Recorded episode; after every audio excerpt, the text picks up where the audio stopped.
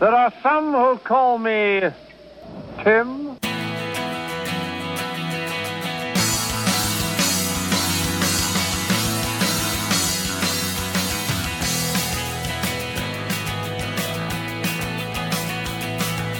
Welcome, Valley of the Sun and around the world. Tim Jacobs here. Thank you for joining me on Life 360 with Tim Jacobs, your one hour Wad with God, your spiritual Zumba class. It is the Thigh Master for your soul. This is the show that demonstrates how a Christian worldview can transform every area of your life, which is why we call it Life 360. And we are live here on 1280 KXEG in Phoenix. So you're going to want to call 602 368 3776.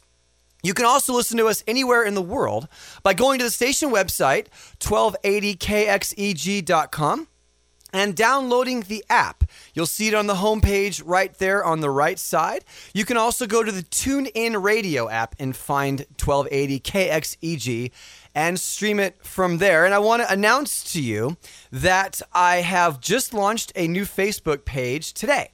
So you can go to Facebook and type in Life 360 with Tim Jacobs and like my page, and um, it'll make me feel good inside because I'll, wow, you know, you love me, or at least you like me because there isn't a love button, there's only a like button. But I promise not to overpost and I promise not to post negative, crazy stuff. I just want you to stay in touch with me through Facebook and we can get to know each other even better.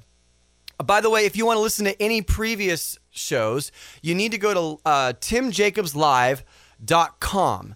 And you can, that's my podcast page, and you can see all of those. And if you missed last week's show, you have to listen to that because I interviewed Mark Galli from ChristianityToday.com about near death experiences and coming back from heaven. And it, it was really kind of some wild, crazy stuff. But the second part of the show as well, I interviewed pastor turned atheist Ryan Bell. And that was a fascinating conversation about his quote unquote deconversion. And if you heard that, just so you know, I, I wish I had the time to ask him so many more questions. We only had ha- less than a half an hour. But one of the cool things about having a civil conversation where you don't yell at each other and you don't just try to do the ad hominem name calling kind of stuff is you can build relationships with people. And so that's what we kind of did. He's kind of like, "Man, that was pretty cool. You didn't go off on me." And I said, "Yeah, well, that was pretty cool. You know, you were you tried to answer the questions honestly." And so he was he's going to come back on the show. In fact, we're hopefully going to outline even a series that we can do of just discussions or debates but the whole idea is, you know, build a little bit of a friendship or an acquaintanceship, and, and then we can throw down. You know what I'm saying? Um, so it's going to be fun. But I want to get to my guest as fast as I can here. And I cannot tell you how excited I am about this because today I have the sincere privilege of welcoming to the show one, somebody who is one of the premier Christian apologists in the world. Now, if you don't know what an apologist is, it is someone who explains things, who clarifies, who makes a case, and who defends. And that's what Greg Koukl, founder of standtoreason.org, has been doing for a number of years. He is an author, a thinker, a debater, and he has devoted his life to making Christianity clear and compelling, which is why you can call 602 368 3776 if you have a question for Greg. But, Greg, welcome to Life 360 with Tim Jacobs. Hey, Tim, I'm looking forward to our chat together. And I wondered, did you say I was an author and a thinker or an author and a stinker? I didn't catch that quite. Yeah. Uh, well, we'll just you'll just have to go to the podcast page later on Check and, out, right, yeah. and check that out. Yeah, but I don't, you know, good to be with you, Tim. Well, thank you so much for coming on the show. And I have to be honest with you, I'm a huge fan. In fact, I almost, just talking to you, almost kind of do like the Wayne's World, you know, I'm not worthy kind of thing. and, and it's only because, I don't know if you remember me, but about 13 years or so ago, shortly after 9 11, you did a debate at Cal State University Northridge. Yeah, that's right. It was uh, within a week of 9/11 at CSUN, right? Yes, and the the subject was does objective moral truth exist? Mm-hmm. And I was the one that actually organized that debate. Oh, Tim, thank you so much. It was a wonderful event, and I was up against Professor Magliocco there, and mm-hmm. and I had the advantage of having this big event just five or six days before 9/11, which get, brought the whole moral question up in spades for everybody. And so, for her to argue there's no objective morality really put her in an awkward position in light of the events of the previous week. But thanks for putting your time in for that, Tim. Oh, absolutely. I, it was one of the great moments of, of, of my Christian journey because it was it was it was something that was done on the university campus. There was some 600 people, and I remember you stood up and you held the front page of the newspaper that Right. showed the planes flying into the buildings, Uh-huh. and you said you asked her, "Is what these terrorists did was it wrong?" And, and she was not able to come up with a, a cogent answer for that, a clear answer for that. But I also appreciate Greg Koukl how there were times when it was just clear you had her. She just was not used to having someone of your caliber and being on that same playing field. Oftentimes, professors are just they're there and they have this captive audience and they know Right. more than everybody in the room. And there were so many times where you could have just gone in for the kill, and your Christian testimony was preserved by how graciously you treated her, even explaining, articulating for her her own position she was unable to articulate. Well, thanks, Tim. You were very alert that night. Well, it was an amazing debate. It really was.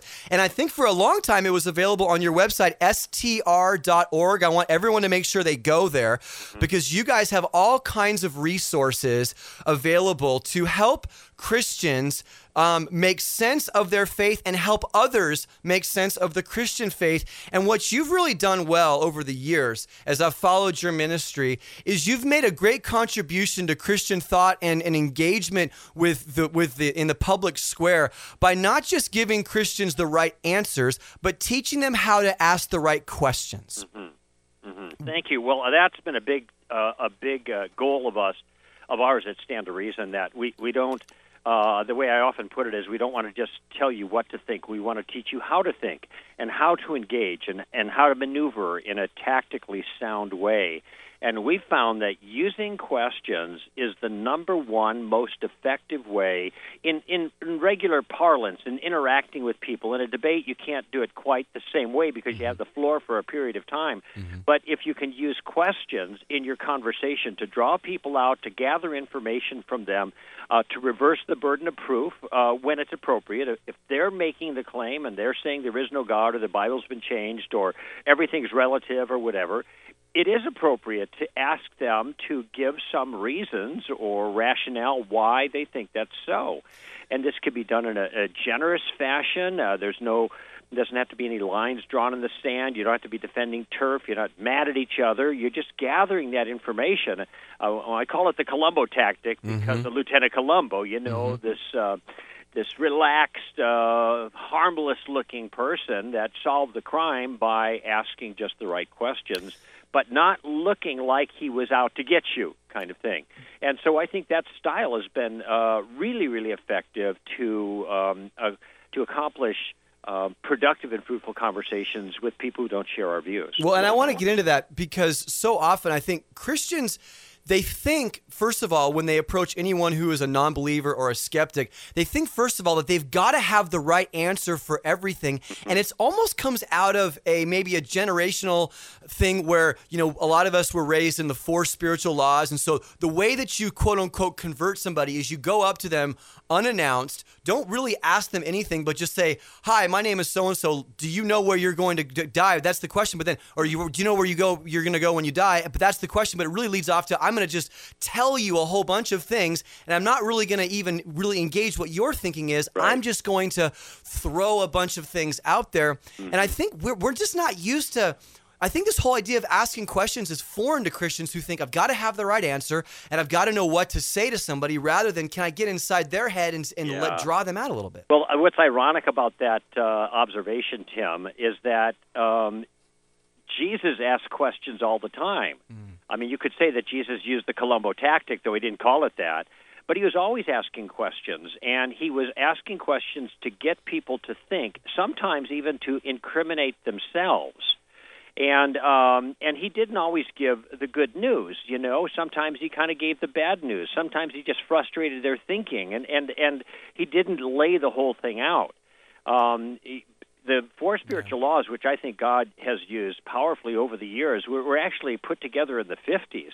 And Mm-hmm. now, you know, half a century later, times have changed, and Mm-hmm. I think people don't understand that language anymore. For one, and they they are inclined now, not then, to view it kind of as a, a religious power trip Right. and therefore they're pushing back. And so, kind of coming in um, in a what to them would be a less offensive way, a more genial fashion, a more diplomatic fashion, drawing them out, asking questions, listening more than we're talking. That turns out to be a much more effective approach, especially in kind of a quasi postmodern era. Now you, you've written an entire book about how to do this, and this is it's called Tactics, and I love that because there are so many guys out there who are Christian apologists, and they're they they're they're incredibly brilliant, and they've studied this all their lives, but they don't know how to really help the average person have a successful conversation with someone who isn't a believer or who is a skeptic and so the the problem is you've got to get into all this theory and all of this you have to go so far whereas your book really just helps people in a very conversational way in what really makes hopefully a win-win conversation mm-hmm. because it's not confrontational. So but the question I want to ask you is your this whole Columbo tactic and of course there's a lot of people that maybe have never even heard of mm-hmm. Columbo but the idea of asking questions in a very innocent or non-confrontational way at first is this something that only really intelligent people can do, or is this something that the everyday person that is is engages people at, a, at a plant uh. or in a restaurant? Or how, how does this yeah, work? Yeah, well, no, it's a great question, Tim, and and the answer is it's especially good for those who aren't really schooled in all the other things. You mentioned the apologetics teachers that give all this information, but then they don't give us a bridge from the content to the conversation. Right. Uh, the information is really important. I call that kind of our strategic superiority. We got great answers uh, to the toughest questions, but how do you tactically maneuver with that? That's the that's the that's the bridge that's been missing, and that's what I think the tactics book provides. But when you think about it, how much do you need to know to ask some basic questions? Well, you don't need to know a lot, which is probably why you're asking the questions in the first place. Right. And uh, the Columbo tactic, as I characterize it in the tactics book, which, by the way, the subtitle is a game plan for discussing your Christian convictions. The game plan is really the three different uses of Columbo. and the first use is to gather information, and the second use is to reverse the burden of proof. And um, I give model questions for each of the first two uses.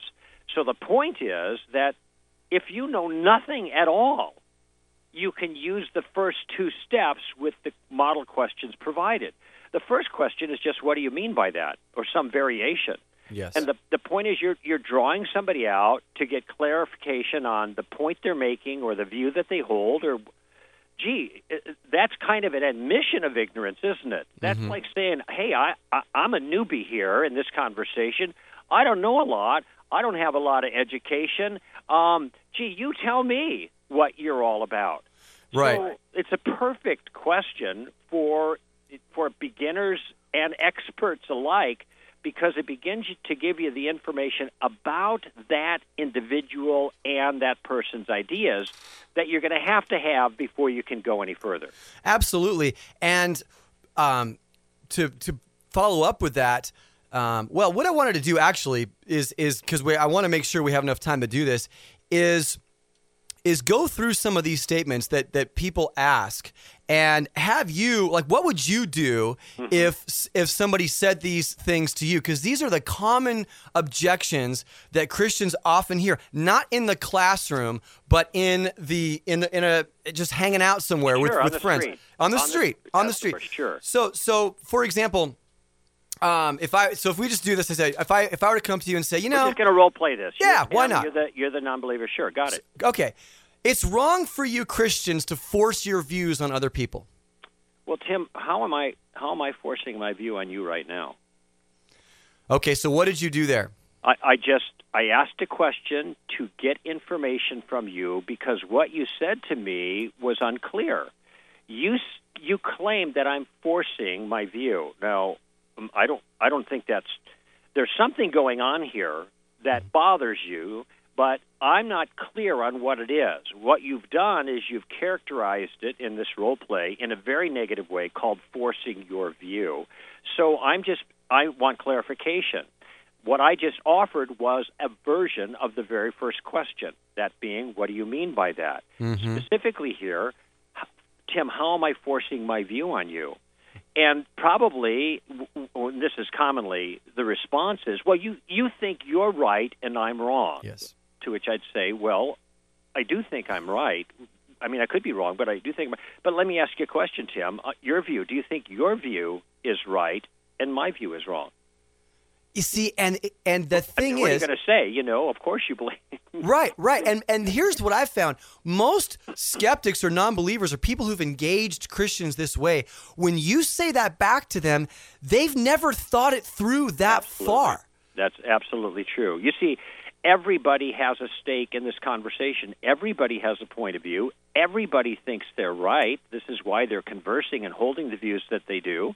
And uh, but only one side is being faulted for it. The Christian is being faulted in a negative way. You're pushing. You're, you're forcing your views on me. I'm, I'm not forcing anything really. I'm I'm this is a persuasive enterprise. I'm suggesting why I think somebody else's view is wrong and I'm willing to give the reasons. But it's characterized as forcing because I think I'm right. Okay, if you, it, in this is this is the behind the scenes chatter I'm offering right now. Right. What's going on in my head? Okay, you think that uh, I'm forcing my view because I think I'm right, but you think you're right, so you must be trying to force your view on me. Now that would be an inelegant way of of, of, of stating it, I could just say that to them. But isn't it much easier, since I know the problem here, to ask a question and drop the ball in their court? And I noticed there was a beat after I after I asked the question to you, Tim, in the role play. I, I said, uh, um, um, "Let's see, how am I forcing my view on you right now?" And there was that beat of silence. Yep. Like, uh, now what? They, Yep. they have never been asked that question before. And the only thing, if given a few moments, that they can come up with is saying, "Well, you you think your view is right for me. Mm-hmm. You're that's what I mean. Forcing. You think you're right and I'm wrong, and you want me to change my mind. It's something of that order. But of course, that's precisely their position regarding me, and I'm not offended by it. I expect that from people who differ from me uh, from me on, on these kinds of issues. I just want him to get off of the um, you know attacking me because I'm intolerant and think I'm right kind of line and get back onto a conversation that's fruitful about the issues themselves. Yes, and uh, understand to, to to to our listeners right now, we have not we have not talked uh, anything yet about actual Christian doctrine or beliefs or anything. We've only simply challenged the person's thinking who originally asked the question. Yeah, Tim, think of it like a if you pardon the metaphor, it's like a sword fight. Mm-hmm. And and they have thrust a sword at us with that challenge. And if we don't if we don't parry that, we're going to get stuck and we're going to bleed all over in front of that person and whoever else is listening. Uh, but if if we have in our mind, if we see what's going on and we can use a question that parries the blow, it doesn't strike a blow at them. It simply parries their blow at us. It it just it, it deflects it. Okay, and so now what are they going to do? And uh, that's why I like the question. It, Yeah. it doesn't just parry it; it tosses the ball back in their court, and now they've got to respond with some kind of uh, answer to the question I've just asked. We're talking with Greg Koukl, founder of Stand to Reason, str.org, author of numerous books, uh, speaker, debater. And um, Greg, you also have a radio program as well that Right. is at uh, it is at four o'clock Pacific time. Yeah, four to seven. This this actually our conversation is the, my warm up here for the show because about 15 minutes after we're done, I climb on the air for three hours with my own audience. And by the and by the way, if people want to listen to that, how do they listen to that? Well, you can get the podcast for free. Uh, str.org is where you can sign up or download, or or you can go to you, to uh, iTunes and uh, and get it there. Understand the reason that those those are the two ways. You can also listen to it live by streaming while the show is on. You can go to our website for that. And we're in 125 markets around the country in regular radio, but that's on Sunday, so you won't be getting the show live. If you want to, if you want to Okay. call in, you have to call in during our live show, which is Tuesdays from four until seven, um, Los Angeles time, so Right. West Coast time. Right after this, well, that's and that's amazing. I am in one market right now, Phoenix, Mm-hmm. and uh, but I'm having a blast. We've been on the air since November, and um, a- absolutely excited about having you on the show.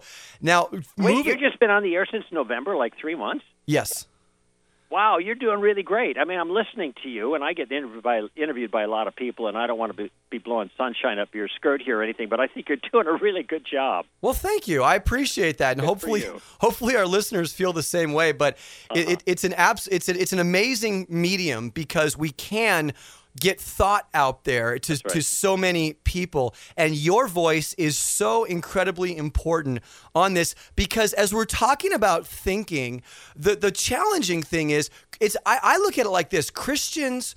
It's like we're sitting on a raft out in the middle of the ocean, and it's like in that scene from from Unbroken when when you're you're sitting out there and there can be attacks from every side. You have the the evolutionist, you have the atheist, you have the people from other religions, you have the disenfranchised Christians. So everybody's got a question from a different angle, and so people think to themselves, "This is going to be really hard for me to ever truly defend my faith because I'd have to learn so many different disciplines, science." Philosophy, biology, religion, whatever. But what you're what you're um, advocating here and what you've been training people in is not the the necessarily the arguments themselves they are there but it's the tactics to help sharpen people's thinking so let's let me let me throw another one at you Well, let me qualify what you just said, though. Uh, I think those the, the learning is really important. But Yes. there is a place for the beginner. yes And the place, and if you follow the tactical game plan, then the, the beginner, in a sense, can get into play. And I, I say I, I don't want people to worry about swinging for the fences. You don't even have to get on base, as far as I'm concerned. Right. I just want you to get up to bat. Yes. And once you get in the batter's box, then you'll be amazed at what the Holy Spirit will do, even with a beginner. And that's where these questions, especially the first two questions, come into play. The second question, by the way, is now how did you come to that conclusion? okay That is, what are your reasons for your view? Okay, you had another uh, example, though. yes i do so the next one is christians are narrow-minded and judgmental Well, a lot of Christians are. So, interesting okay okay, so let me explain what I just did. Okay. Now, I did ask a question. The so as a question, Mark. So I want you to. What I'm asking you to tell me, Tim, is is what significance is there regarding the truth of Christianity that there are Christians who are fakers or unpleasant people? mm-hmm.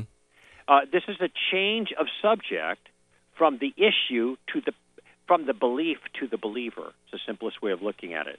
Whenever you have somebody who changes the subject from the belief to the believer, then you know they've gotten off the track. It's a red herring. It's something to distract you from what's going on. Mm, That's why I say so. Okay, Tim.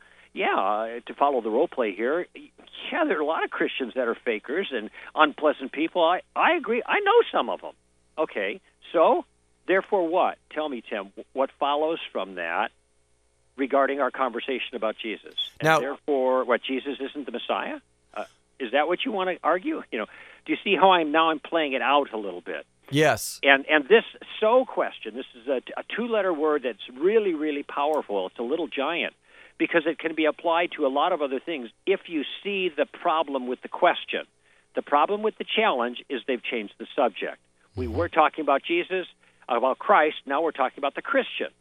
Well, Christians may be nasty, they may be bad, they may be fakers, there may be all kinds of problems, but that's not what we're talking about. That- we're not we're not talking about sociology or psychology. We're talking about the person of Jesus of Nazareth in history. Who was he? What did he do? And should we believe him? That's what we're talking. Why did you change? Sometimes they'll say that. Yeah, I understand. Yes, they are. So why did you change this? Why did you change the subject? mm-hmm.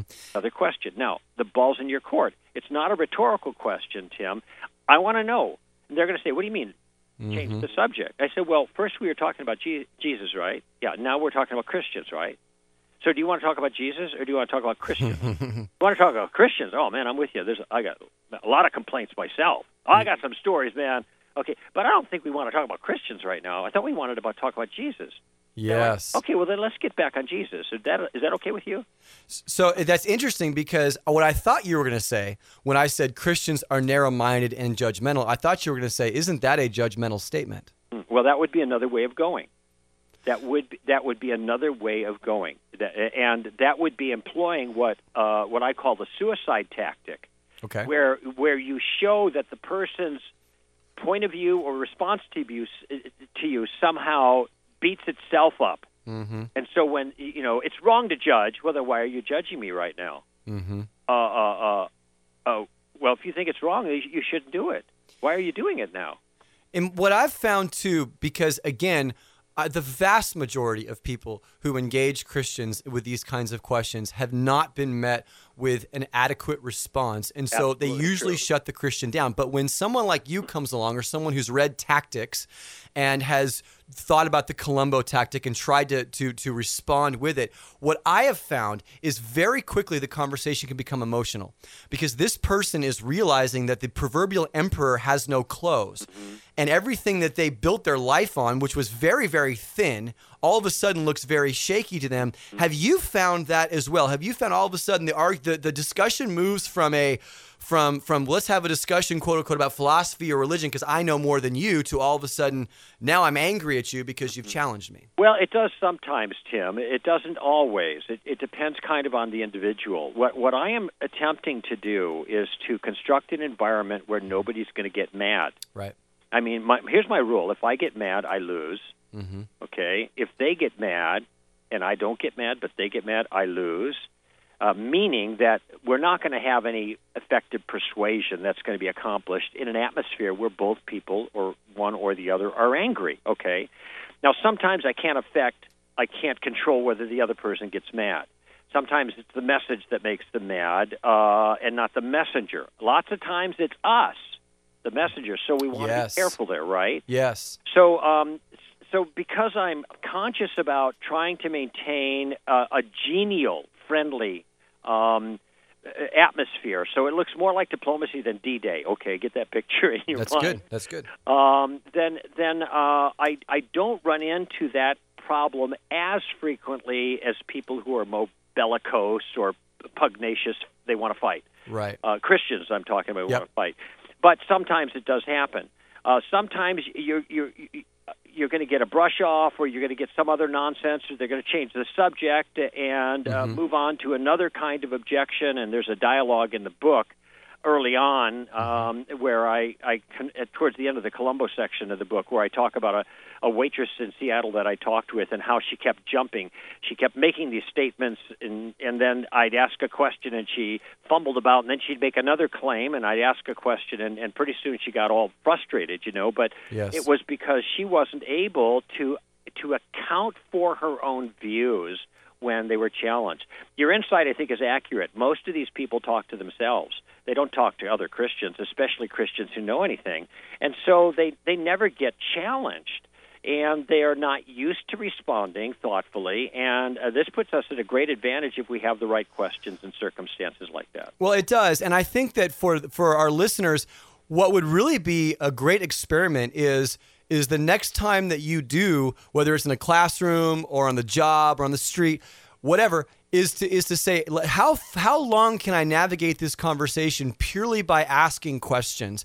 And, and see how long can I go before I even need to make a definitive statement? Because I so often get accused of shoving my truth down other people's throats. And I have done that in the past because I've I've read I read um, relativism that you that you wrote with Francis Beckwith and I've listened to to other uh, of- of your um, of the messages that you've given on this and presentations about this. And and I I've tried that. I said how long can I go with without making a definitive statement just to get this person to where they can really be confused about where they're at? Not mm-hmm. not for the purpose of confusing them but for the purpose of getting to the truth because as you said oftentimes people draw out the truth themselves and they mm-hmm. don't realize mm-hmm. that they that you know that they're that what they believe even though it's flawed they've made your point for you Yes, well, Tim, I think that's a great exercise, and a lot of times I'll encourage people who are just getting warmed up on this. Try the first two questions out. Uh, what and the first two questions are what what yeah That? repeat What do you the Mm-hmm. mean by that? that that's just uh, gathering information, and then how did you come to that conclusion? So when they make a claim, then you put the burden of proof back on them in a very gentle way. What are your reasons for that?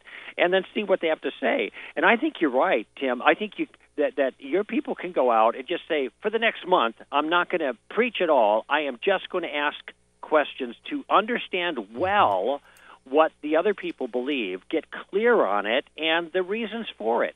And I think they're going to find out first, this is a lot easier than they thought.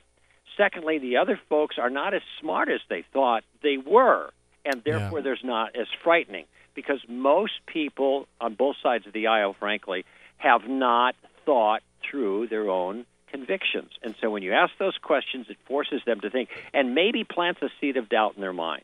We are talking with Greg Koukl, founder of Stand to Reason, str.org. I want, I want to encourage you to go there, um, subscribe to their newsletter, look at their calendar, see their upcoming events, and um, and listen to to Greg's show that he has uh, every Tuesday. You can listen to the podcast as well because you're going to learn a lot. In the few remaining moments that we have, I want to ask you as as we look at the culture today, what are the things that um, that you feel are are the the big issues right now in, that Christianity is facing in terms of challenges that it's getting from the culture? Well, the number one issue right now is homosexuality. Okay. There's absolutely no question. And the issue, the, the problem there isn't uh, how do we answer it so much as being able to resist the cultural pressure to cave in on this issue. And it is coming from everywhere. You know, a couple of months ago, Brendan Eich, founder of Mozilla, lost his job. He was a CEO. He got canned because he didn't have the right point of view on this. Uh, two weeks ago, the fire chief of Atlanta, for goodness sake, got fired because he did not have the right point of view on this. And just last week, the the California Supreme Court decided that if you if you are associated with the Boy Scouts, you cannot be a judge in this state. You cannot sit on the bench because the Boy Scouts practice invidious discrimination. Boy, what's wrong with the Boy Scouts? I mean, what what more stellar a group can you find? Well, of course, they have this view about homosexuals in their leadership that's not a morally straight life. By the way, what other organizations in the state of California have the same view about homosexuality as uh, as the Boy Scouts? Well, pretty much every conservative church, mm-hmm. which begins to look like the state's next move is to say if you belong to a conservative church on this issue, then you can't be a judge in our state either. Yes. And that's what's coming. And mm-hmm. there's a whole movement now to persuade people inside the church. It's called the Reformation Project. Mm-hmm. Inside the church, that homosexuality is just fine. And the number of churches that are moving forward, becoming what they call gay affirming churches, is, is, uh, is skyrocketing. It's a terrible thing in the body of Christ, but that is one issue that has teeth to it because people are going to lose their jobs, people are going to get sued. Uh, you know, it's got legal teeth to it that's going to really hurt Christians. So that is the number one issue. A lot of the standard atheist challenges and the authority of the Bible and the person of Jesus and his life, uh, these are all on the table. Everything's Yeah. on the table But- now, but that one has teeth in it. No, you're right. You're right. Now you have a resource that I I got. It was a it's a laminated card that that has really all of the arguments uh, about same-sex marriage and why Right. we as Christians just really can't ever say that's a good thing. And what and I ordered that and what I loved about it was all of the arguments they even get again talking about questions to ask simple logical things not not uh, trying to to purposely offend anyone, but just simply challenging the thinking of how we got here in the first place. Because really, it's faulty thinking, Greg Koukl. That it's it's the inability to think. I've I've spoken with women at, and and uh, I've gone to like different women's Bible study groups, and I've said I said, ladies, what I don't understand is is you guys have you guys have done a magnificent job in terms of claiming women's rights in, in the political sphere, in the entertainment sphere, um, in athletics, in media, all over the place. And in five short years, or however long it's taken but when this issue's really come to the forefront, you've basically affirmed yourself. You've basically taken yourself out of the family. You now say, the overwhelming majority of you believe that a family can be a family, a complete and whole family, without you. Yeah, yeah, it's crazy. It, it's uh contrary to common sense. And when you see the news stories coming out, Tim, you cannot make this stuff up. No. you cannot parody it because you parody it, parody it one day, and then that parody becomes a reality uh, the next day. By the way, that laminated thing on same-sex marriage, they're all secular arguments. Just for just for your information, that is, I never, uh, I do cite Jesus at one point, but not as a religious authority. All of the arguments are the kind of arguments you can make without making any reference to the Bible whatsoever. Yes, and and that is available at your website str.org and I just I so am such a strong advocate for that because it it's so simple and people I think what happened was we Christians by and large just just got uh, sideswiped by this this issue, how fast it came into the culture, and the last thing we want to do is be quote unquote mean. Mm-hmm. Uh, you know, Greg, you have a radio show coming up. I certainly want to respect your time, and I want to thank you so much. Um, and hopefully, I don't know. I mean, we we're we are six months in Arizona. We're six months on Mountain Standard. Well, we're always on Mountain Standard Time, but that means six months we are aligned with California, and six months we're one hour ahead. But Mm-hmm. in the uh, six months where we are one hour ahead, will you be willing to uh, use Life 360 with Tim Jacobs as your you know, warm up again? I was going to say let's do this again because I had a great time, and uh, I, I'm sure be glad to do that in the future. You know, when the time zones match up, when we're not head to head on the air and uh, in our live broadcast, and um, and I'm glad for what you're doing there in Phoenix. Well, it's been an absolute privilege. Thank you so much. Greg Koukl, STR.org, founder of Stand to Reason. And uh, Greg, thanks so much for joining me. Have a great show later on. God bless. Thanks a lot. It was a lot of fun for me, Tim. Great. Now we are going to take a very short break, but we will be right back and continue with Life 360 with Tim Jacobs. I am Tim Jacobs.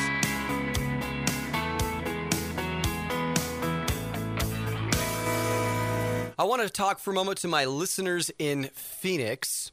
You know, if you're like me, you're trying to stay active, you're trying to stay strong, you want to beat back the hands of time, and as Rod Stewart once said, stay forever young. But in the process of doing all that, you're going to bang yourself up a little bit. You know, you're going to fall off your mountain bike, you know, throw too much weight over your head.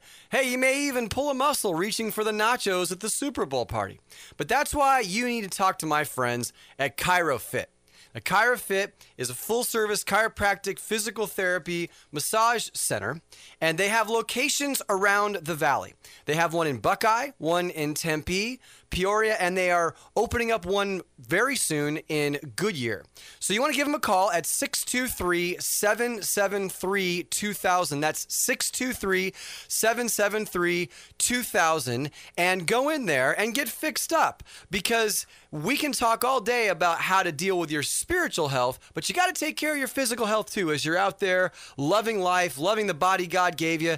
Work hard and it'll get beat up once in a while, but the folks over at ChiroFit can help you fix it. So give them a call. Again, 623 773 2000.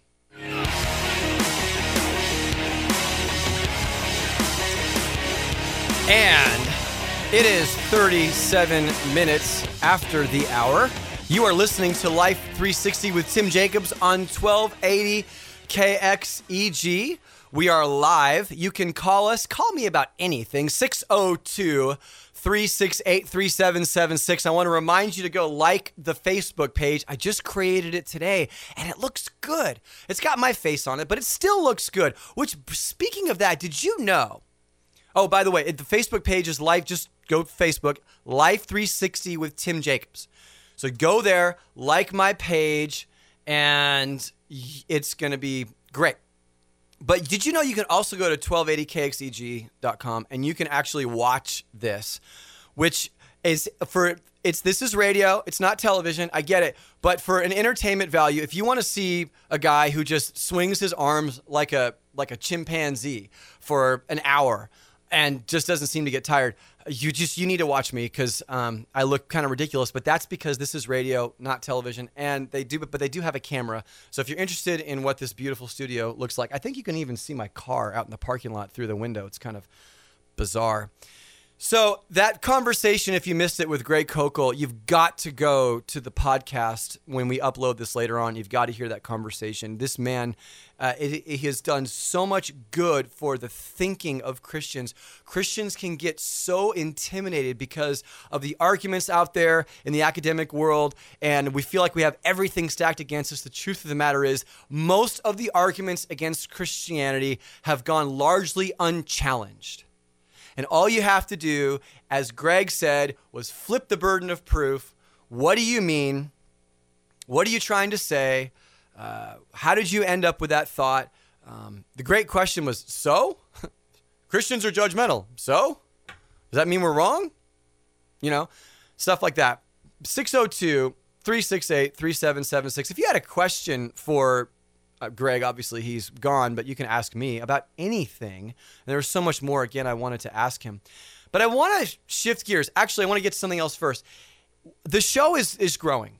Um, the interest in the show is growing. My podcast page is blowing up. It's people are, are downloading, they're playing the podcast. It's been awesome. Maybe you are out there and you're saying, I believe in what this show is doing, in the kind of guests that we're having, in the message that we're getting out to to the community, and not only to to the city of Phoenix, but around the world. If you'd like to partner with us, if you'd like to be a partner to to support this show financially and help us grow and help us be able to reach even more people, I would love to speak with you. Please call anytime 602 368 3776 or send me an email. Go to my Facebook page, send me a private message, or just send me an email at tim at compasschurchaz.com. That's tim at C O M P A S S church az.com and let's talk about how you can be a partner with this show that is growing and reaching people. And we have had some amazing guests and i'm telling you this is so much fun. Now we just spent the last half hour talking about intelligent um, courteous and yet and yet solid ways and effective ways of helping people who don't understand christianity understand a little bit more and actually engage people intelligently. What I want to do now is swing the pendulum the exact opposite way and talk to you for a moment about how to really fail at representing Christ and to really embarrass Christians all around you. So last Saturday night, my son and I, we got tickets to the NFL experience because the Super Bowl was here and it was awesome to have it here in Phoenix. So last Saturday, I take my son and we got there about seven o'clock at night. And we go to the get to the NFL experience, and it was kind of fun because I got if you hadn't been, it's great. They have this obstacle course that you can, you know, you, you do like the things they do at the combine, and and like I raced my son and he beat me by a second, which really got under my skin. But I justified it because I came there wearing Doc Martens, and so I was wearing like you know, several pounds on my feet. So I don't think I ran as fast because of that. And I was holding his phone because he wanted to lose, you know, get rid of everything that he had so he could run as fast as he could. But he beat me by a second and it really bothered me, especially because he turned 14 years old yesterday and he's growing and growing and growing. And parents, you know how that is. It's just kind of freaking me out. So I have to stay strong so I can always, you know, beat him and put him down. But not beat him as in beat him, but you know what I mean. Win at stuff. So we're at the NFL experience and we're walking toward the convention center. And I hear this big, all this noise, this uh, big sound of talking and whatever. And I'm like, what is going on? They have some kind of outdoor festival or whatever. As we get closer, to my shock and my horror, I realize that there are a group of people right outside where this whole NFL experience is happening on the outside, and they've got signs, big signs saying things like repent and the end is near and you must turn to Jesus. And and there's there's and it's a small group of them and I feel silly even giving them any kind of real notoriety or or attention but it's the NFL experience. This is a big deal. The Super Bowl only comes to town, you know, once every however many years. Who knows when we're going to get it again? And this whole celebration, people from all over the, the, the world are coming to Phoenix to enjoy the Super Bowl. And what do they get met with when they come to the NFL experience? Crazy, angry, loony Christians making all kinds of noise. I'm not kidding you. There was a guy singing over the loudspeaker, some a hymn of some kind. He had a horrible voice. It was like horrible. Like, and I turned, you know, I turned to my son, and I said, "You know what? This is why the world hates us. They hate us for this, because." Because so often when people want to just go enjoy something or be a part of something, there's always some loon who represents Christianity, quote unquote, as calling himself a Christian, and kind of just sours the whole thing. Now, I have a question for those of you, and maybe you think this is a great idea. If you do, give me a call at 602 368 3776. Maybe you think it is our moral obligation to stand there with a sign and a loudspeaker and make morons of ourselves. But let me ask you this question Has it ever worked? Has it ever been effective? Do you know of one single person in your life or in the history of the world who has ever who has walked on onto the NFL experience with their wife or their kids and their little jerseys and stuff, and they're all excited because they get to go do all the stuff in the in the convention center, and they're and they're all excited, and they hear this and they go, oh, huh, I didn't know. I think listen, listen to this guy. He's telling me to repent. You know what? Have you ever seen somebody in a baptistry when they ask the person, "Hey, you're about to get baptized." And tell us, how did you come to know the love of Jesus? Well, you know, it was the funniest thing. I went to the NFL experience and some guy was yelling at me with a sign. And I just said, wow, Jesus loves me. He died for my sins. This makes sense. And right then and there, I became a Christian. I've been in ministry for 20 years. I never heard of it. I never have. All I ever hear is, you guys are nutballs because you show up at places where people are trying to have a good time and you just sour the whole experience or at least make a mockery of Christianity. Andrew is on the line. Andrew, what's going on today, bud? Hey, I just uh, wanted to ask you um, your opinion. How would you say that what they were doing at the the Super Bowl or the, the NFL experience is different than than what Jesus did in the, the New Testament when he was teaching to the crowds of people? What, what what's really the difference there? Well, Andrew, the difference is rather obvious. The difference is that people, when Jesus was walking among the crowds and he was teaching people, people were following him. They were crawling all over. They were cutting holes in the roof and dropping people in so they could be healed. They were he had to go on a boat out in the lake so he could have enough distance so he could see all the people that wanted to hear from. People were attracted to him. He was not showing up at public events and screaming at people. He was the event. He was the main event. Why? Because what he had to say was attractive. Now, the only people it was unattractive to were the legalists, were the Pharisees, were the know it alls, were the people who thought they were right with God already. But those who looked at their lives and said, you know, I'm wounded, I'm hurting, I feel distant from God, I, I, I don't believe very well. Those are the people who were just ran after him who wanted a touch of Jesus so bad. And when we when we have people who stand out there with signs and pickets and are yelling things and polluting the airwaves with ridiculous noise, it just makes us look bad. It just makes us look foolish. Does that answer your question, Andrew? Absolutely. Andrew, I appreciate the call. Thank you so much for calling 602 368 3776. So in 1 Peter 2:12, it says this Be careful to live properly among your unbelieving neighbors. Then, even if they accuse you of doing wrong, they will see your honorable behavior and they will give honor to God when He judges the world. Is it, is it honorable to be confrontational? Is it honorable to, to be loud and obnoxious and creepy?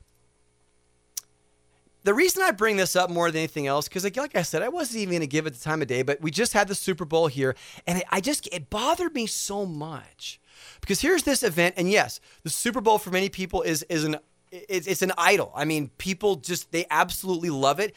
They we have parties, hundreds of millions of people will watch this game, and and of course comment on it and, and everything else.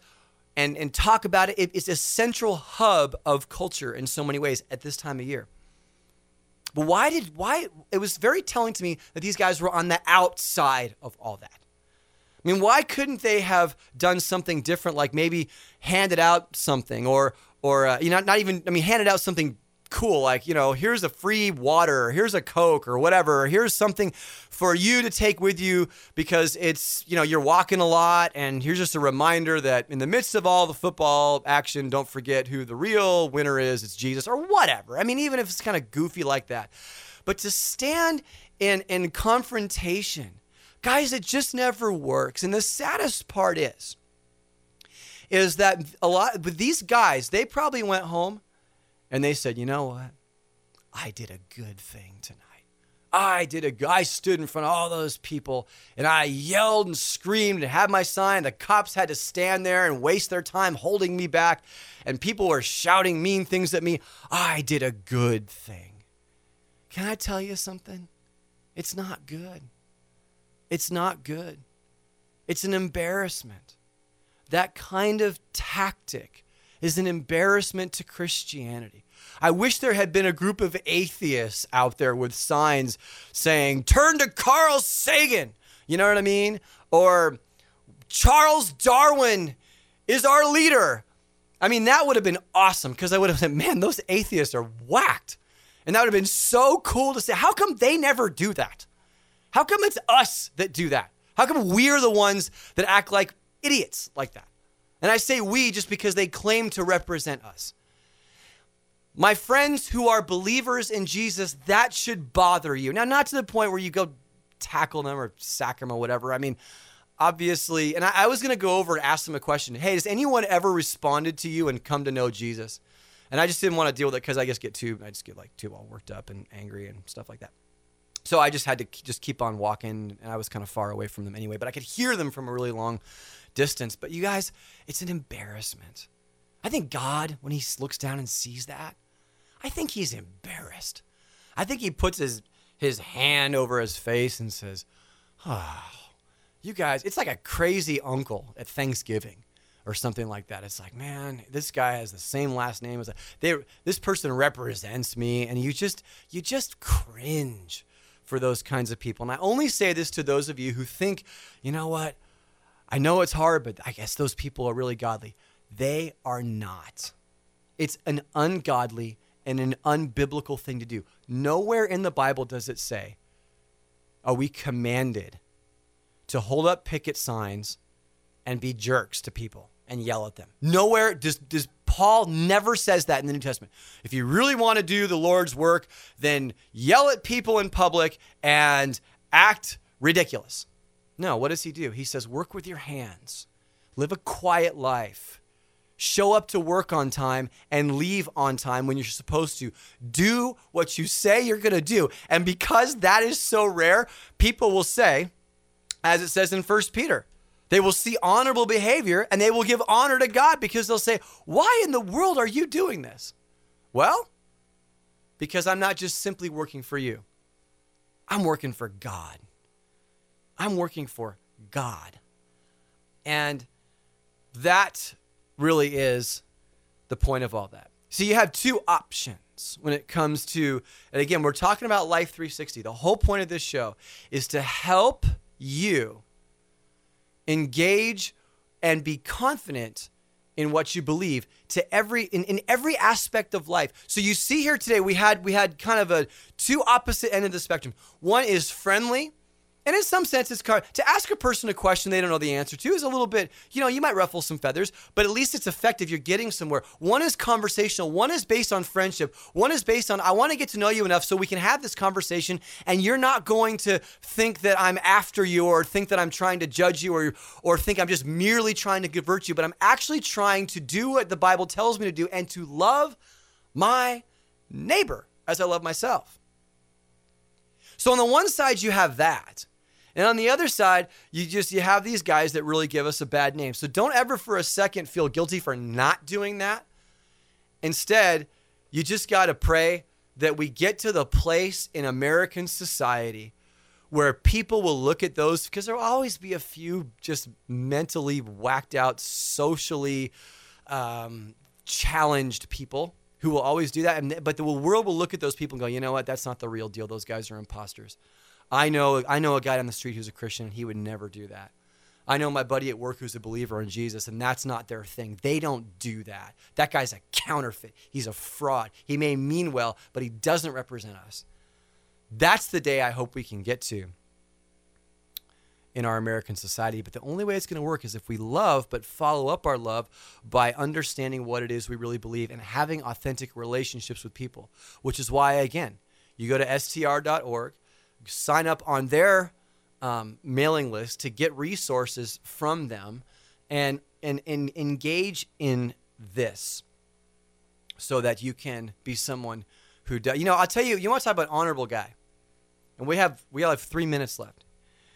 Did you hear about this guy, the the uh, the Japanese man who was beheaded by ISIS just a couple of days ago?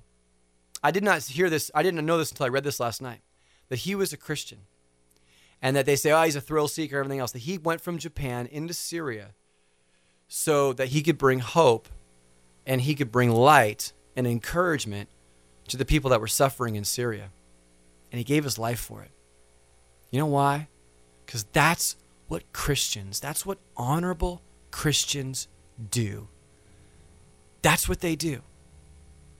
And if, if they, they live for Jesus, and if need be, they die for him. They, if that's what it takes. I was, I was shocked by this. I look at that, I, I contrast that with the, the crazies I saw the other night, and I think about this Japanese man who gave his life who gave his life because he just wanted to serve and love people. And he found himself in a terrible place, but the motives were good. I want to thank you so much for listening to the show, and I want to remind you to please go to our Facebook page, Life 360 with Tim Jacobs, and like it. I also want to thank my producer, Mark, here in the studio, who always does such a tremendous job. Go over to timjacobslive.com and download all of the previous shows and send me a note at Tim Jacobs or Tim at CompassChurchAZ.com. Come visit us at Compass Church sometime, and I would love to, to, uh, to meet you. Thank you so much for joining me today on Life 360 with Tim Jacobs. And until next Tuesday, be bold, be brave, and live life the way Jesus intended you to live it to the full. See you next week. I'm Tim Jacobs.